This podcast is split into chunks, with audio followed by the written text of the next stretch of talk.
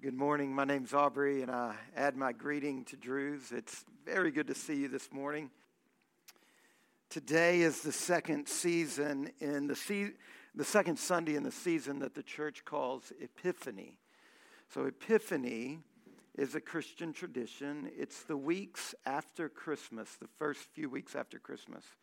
And it's the time of the year when the church historically focuses on the great love of God for all of creation. Now, back in the fall, we saw that, that what God has done in Jesus Christ, in his death and in his resurrection, has massive benefits for us individually, for us as individual people, being converted to faith in Jesus Christ so that He's your primary love and your primary loyalty, this results in the debt of your sin being canceled. This means that you are justified and you're made right with God as an individual because of his sacrificial death on the cross for you. And every person who trusts in Jesus as the one who has paid for their sins can live in the confidence that their forgiveness is eternally guaranteed. We saw that in the fall. But now, for this season of Epiphany, we turn and we look out and see how the great work of God in Christ on the cross is absolutely for us, but it's also for all of creation. This is what Epiphany does it draws our attention out. So, what we're going to do this week, last week we started it, and for the next several weeks, is we're going to begin as a church to, uh, to ask God to open up our imagination to see how big His work in Christ is. So, if you have your, a Bible with you, I want you to find a passage that we haven't had read to us yet today. I want you to find the Epistle to the Hebrews.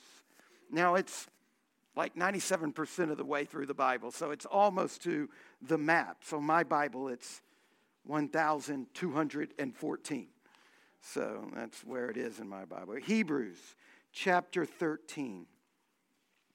There's a sentence in this part of the Bible that I want us to start with as we're beginning to think more about the work of Christ and the love of God for all of creation. Hebrews chapter 13, verse 14, just one sentence to start out this morning. For here we have no lasting city, but we seek the city that is to come. One of the ways that the Bible portrays the afterlife, what happens to us after we die, is with the idea of heaven. Many people in the West, here in the West, have heard about heaven.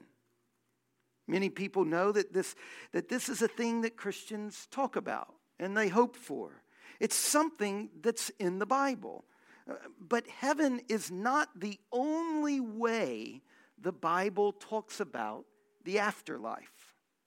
It uses other concepts, other ideas, other images. In fact, one of the main images that's used in the Bible to describe the afterlife is the image of a city.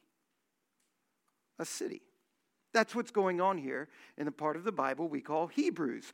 The Epistle to the Hebrews, chapter 13, verse 14. For here this life, this earth.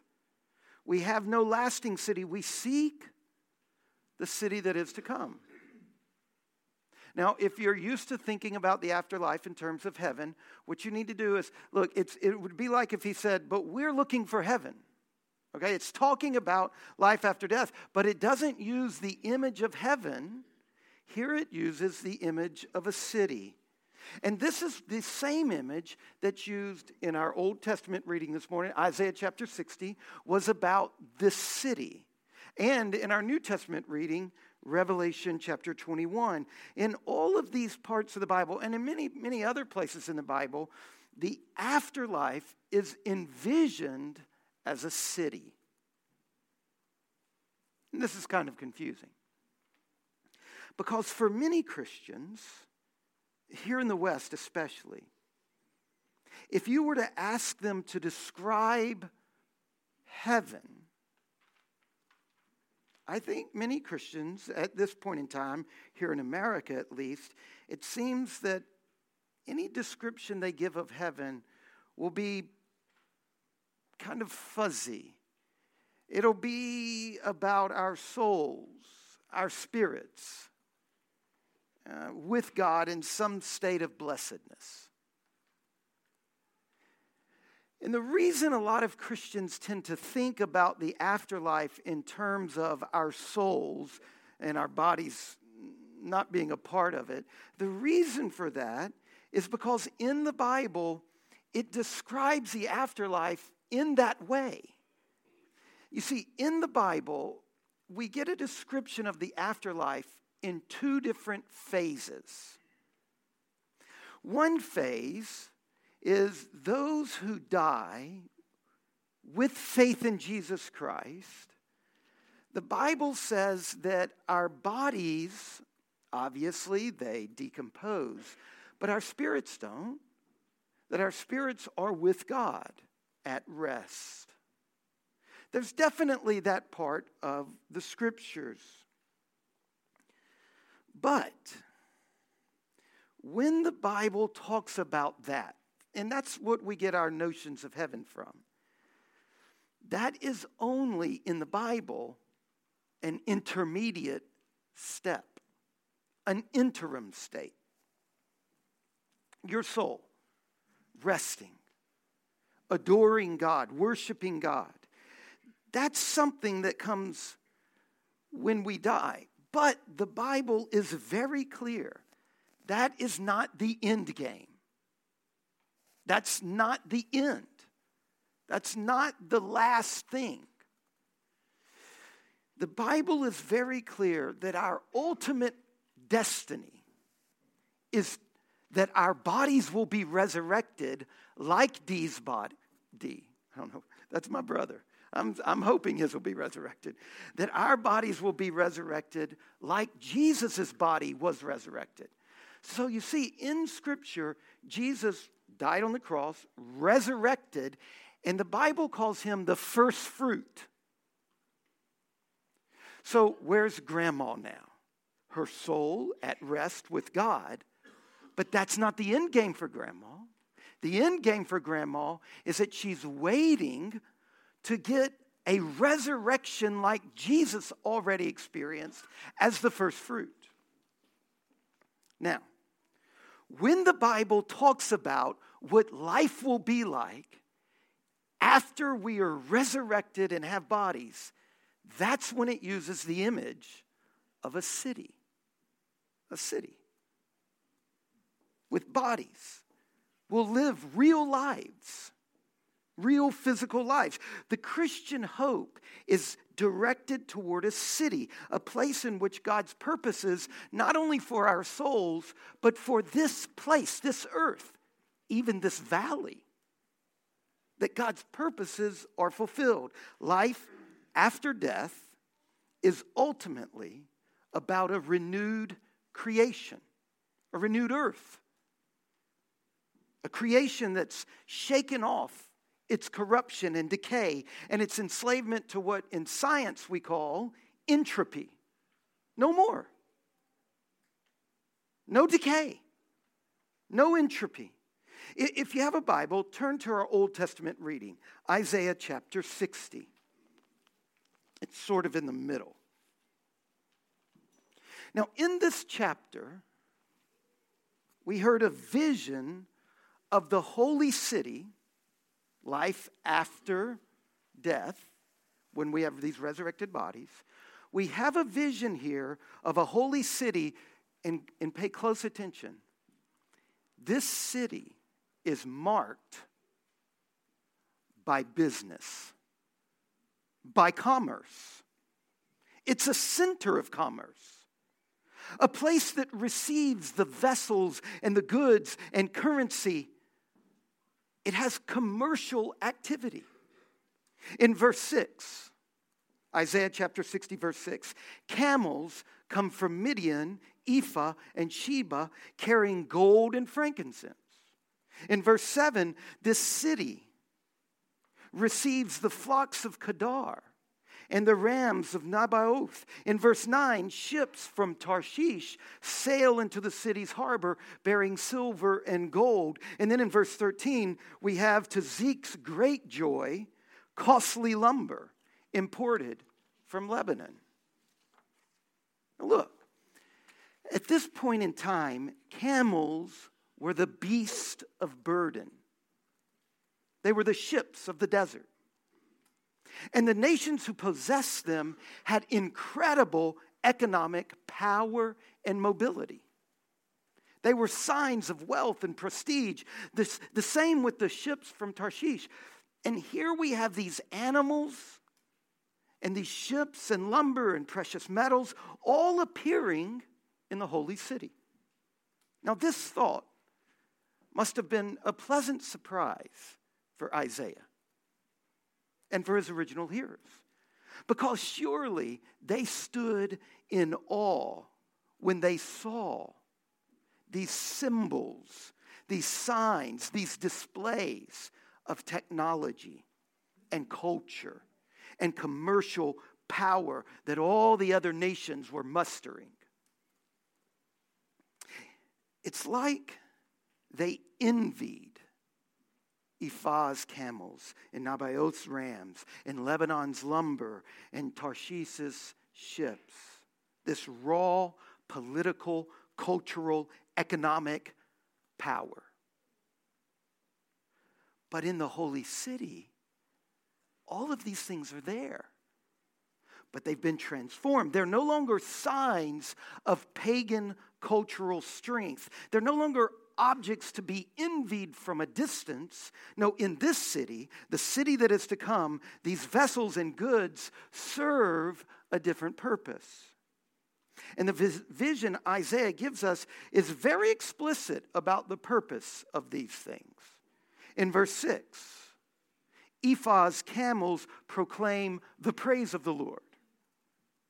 In verse 7, Nebaioth's rams minister to God's people as acceptable sacrifices on the Lord's altar. In verse 9, the ships from Tarshish bring precious metals for the name of the Lord your God. And in verse 13, the costly lumber from Lebanon will beautify the place of my sanctuary. So, what we see here is that when sinful history comes to a close and God does what he has promised to do, we have this image of a city, a magnificent city, transformed.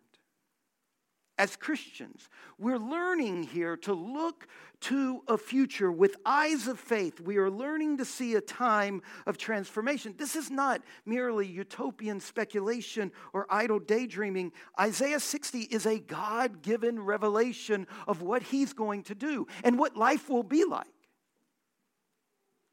If you and I die before the Lord brings us to be, we will rest in God's presence.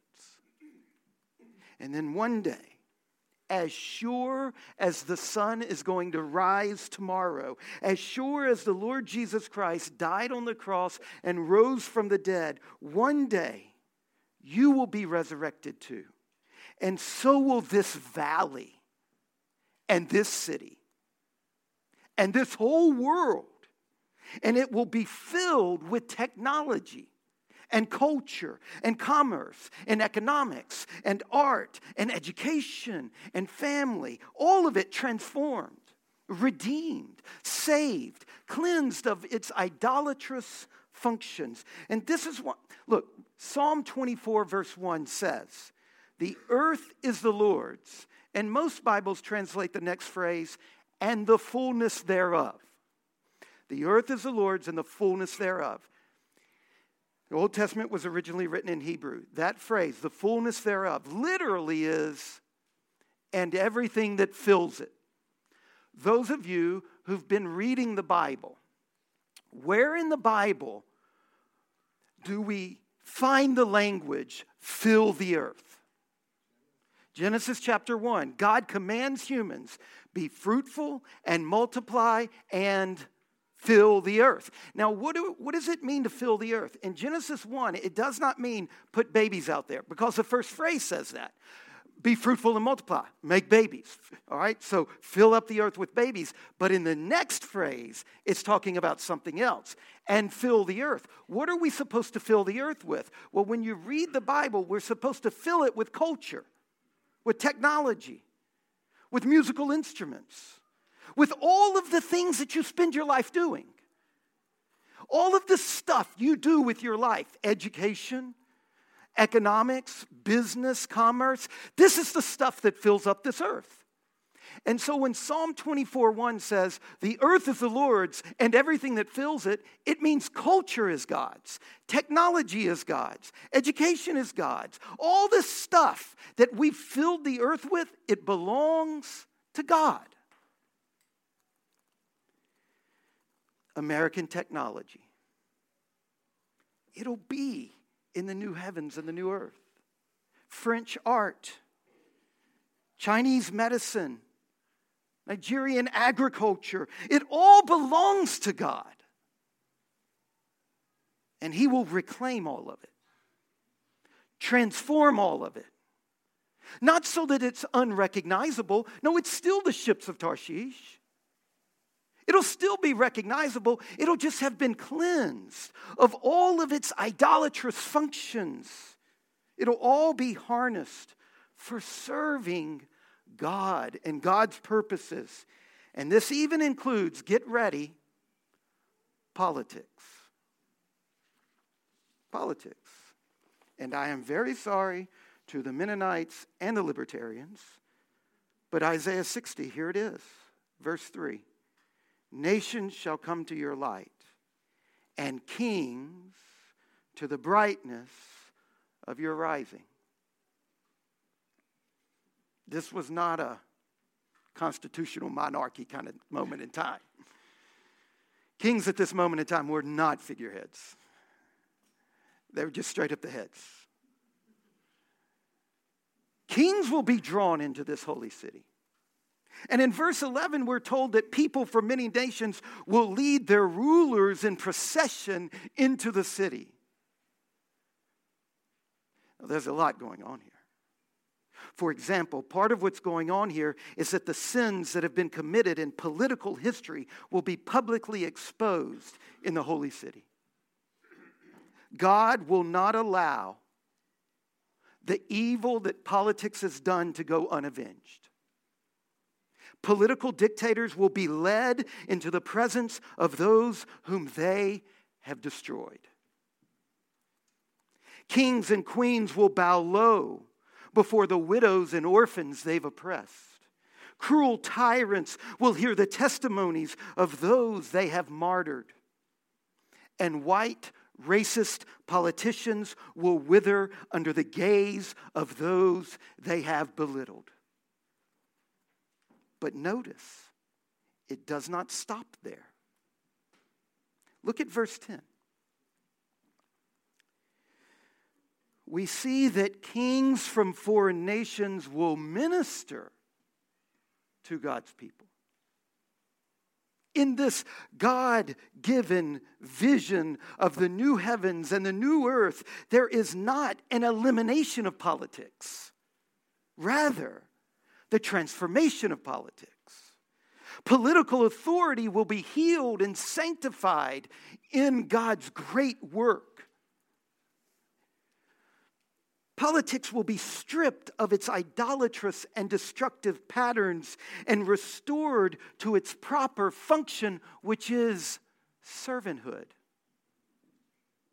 A properly functioning government will be God's servant for the good of God's earth and God's people. There is a view among some Christians that the only purpose of government is because people are bad. But here we find that government, just because it's broken, doesn't mean it'll be done away with. As Christians, we must have a complex view of government because we recognize the complexities of a world that is not only broken, but in, it is in the process of being restored by God's redeeming work in Christ. Listen again to one of the most shocking verses in the Bible Isaiah 60, verse 16. You shall suck the milk of the nations. I'll stop right there. We will enjoy the generous benefits of all the greatest cultural productions of all the nations of the world. That's what that's talking about. Ships of Tarshish, lumber of Lebanon. But it's the next phrase that's difficult for Jeffersonian American Christians. You shall suck the breast of kings. A good government, stripped of its rebellious and idolatrous designs, will nurture its citizens. Here is an image of government in the form of a mother nursing her child. What more profound, nurturing image is there? And this is what government will be not eliminated, but the source, the nurturing source of life together. In the new creation, the God who is both king and nurturer will, in the end time, bring milk from government from the breast of kings. Politics will become a force for the giving of life. Listen, there is no anarchic end. That's not where this is headed. King mothers will feed the people of God. Now, my response when I read this stuff is Holy cow, how will that happen? What will that look like? And I mean, this stretches our imagination to its furthest limits, doesn't it? That God, I mean, believing in the resurrection of the body is one thing, but in the redemption of politics, how is God going to pull that off? How in the world is He going to take a thing that yeah, we, we gripe and complain about here in America, but there are many people in our church who have seen a far worse expression of it. How is God going to redeem that? Well, if you have a copy of the Bible, turn with, you, turn with me to the last two pages, our New Testament reading. Revelation chapter 21. Revelation 21 is John's meditating on Isaiah 60 and hearing from God with a, with a, a, vision that carries on in the same mode. Revelation chapter 21, verse 23 And the city has no need of sun or moon to shine on it, for the glory of God gives it light, and its lamp is the Lamb. The Lamb is the lamp of the city who will draw all the works of culture and all the rulers and all the peoples to himself. The Lamb. That's how it's going to happen. Jesus shed his blood to rescue the creation from the curse of sin. And the cleansing blood of Christ must reach not only into our hearts and into the lives of individuals, but into every corner of the creation art and business, commerce, economics, aesthetics, recreation, politics, government. How in the world will the world be healed? How will this planet that has suffered from our greed and the animals who have suffered from our cruelty, how will so much healing happen? Through the Lamb. The Lamb's light will chase away the shadows that have hung like a weight over racist and patriarchal societies.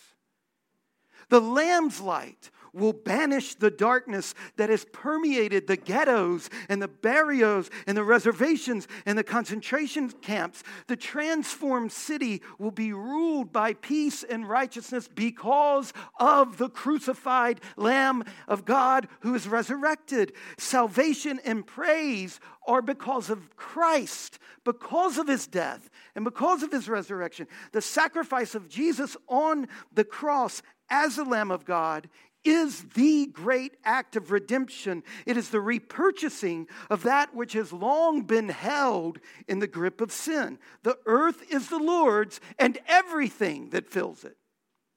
Every system, every philosophy, everything you spend most of your time doing.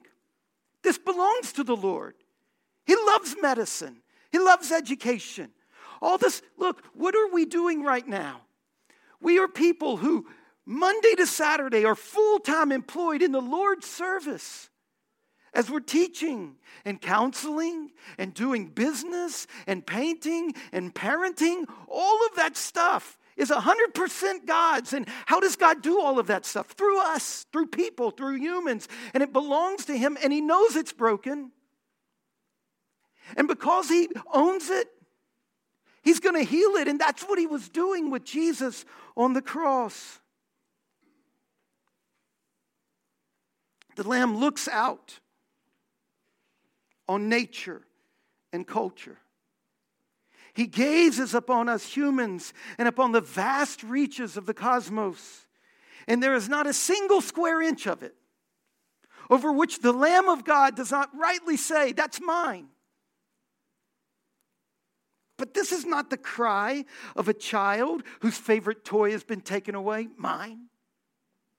No, Jesus will not gather culture and nature and people and politics to himself because he selfishly desires to assert himself or to seek his own profit. No, it is not that at all. It's because he longs to heal that which has been so severely wounded by the ravages of sin. And he longs for all of it to do what it was made to do, which is to exist with its own integrity to the glory of God.